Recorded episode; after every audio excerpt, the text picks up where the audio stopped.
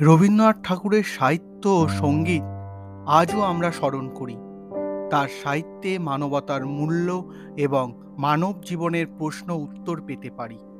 তার কবিতা ছোট গল্প উপন্যাস এবং রচনাসমূহে রবীন্দ্রনাথ ঠাকুর নিজেকে প্রকাশ করেছেন।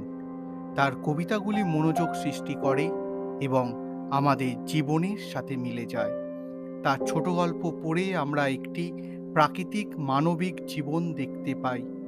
রচনাসমূহে তিনি মানবকে সাধারণ জীবনের সমস্যাগুলির সমাধান খুঁজে পাওয়ার চেষ্টা করেছেন।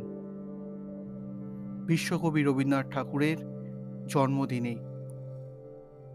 এটি তোমাদের অর্ণবের পক্ষ থেকে সেই রকমই একটি কবিতা পাঠে তাকে শ্রদ্ধাঞ্জলি। কবিতার নাম কৃপণ আমি ভিক্ষা করে ফিরিতেছিলেম গ্রামের পথে পথে। তুমি তখন চলেছিলে তোমার স্বর্ণরথে। অপূর্ব এক স্বপ্ন সম লাগিতেছিল চক্ষে মম। কি বিচিত্র শোভা তোমার, কি বিচিত্র সাজ। আমি মনে ভাবিতেছিলেম, হে কোন মহারাজ? আজি শুভক্ষণে রাত পোহালো। ভেবেছিলেম তবে আজ আমারে দাঁড়ে দাঁড়ে ফিরিতে নাহি হবে। বাহির হতে নাহি হতে কাহার দেখা পেলেম পথে, চলিতে রথ ধনধান্য ছড়াবে দুই ধারে। মুঠা মুঠা কুড়িয়ে নেব নেব ভারে ভারে। দেখি, সহসা রথ থেমে গেল আমার কাছে এসে। আমার মুখপানে চেয়ে নামলে তুমি হেসে।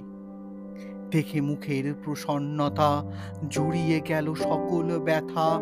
হেনকালে কিসের লাগি তুমি অকস্মাৎ। আমায় কিছু দাও গো বলে বাড়িয়ে দিলে হাত। মরি একই কথা রাজা ধীরাজ? আমায় দাও গো কিছু। শুনে ক্ষণকালের তরে রইনু মাথা নিচু। তোমার কি বা অভাব আছে? ভিখারি ভিক্ষুকের কাছে। হে কেবল কৌতুকের বসে, আমায় প্রবঞ্চনা। ঝুলি হতে দিলেম তুলে, একটি ছোট কণা। যবে পাত্রখানি ঘরে এনে উজাড় করি, এ কি? ভিক্ষা মাঝে একটি ছোট সোনার কণা দেখি। দিলেম যা রাজ ভিখারিরে স্বর্ণ হয়ে এলো ফিরে। তখন কাঁদে চোখের চলে দুটি নয়ন ভরে।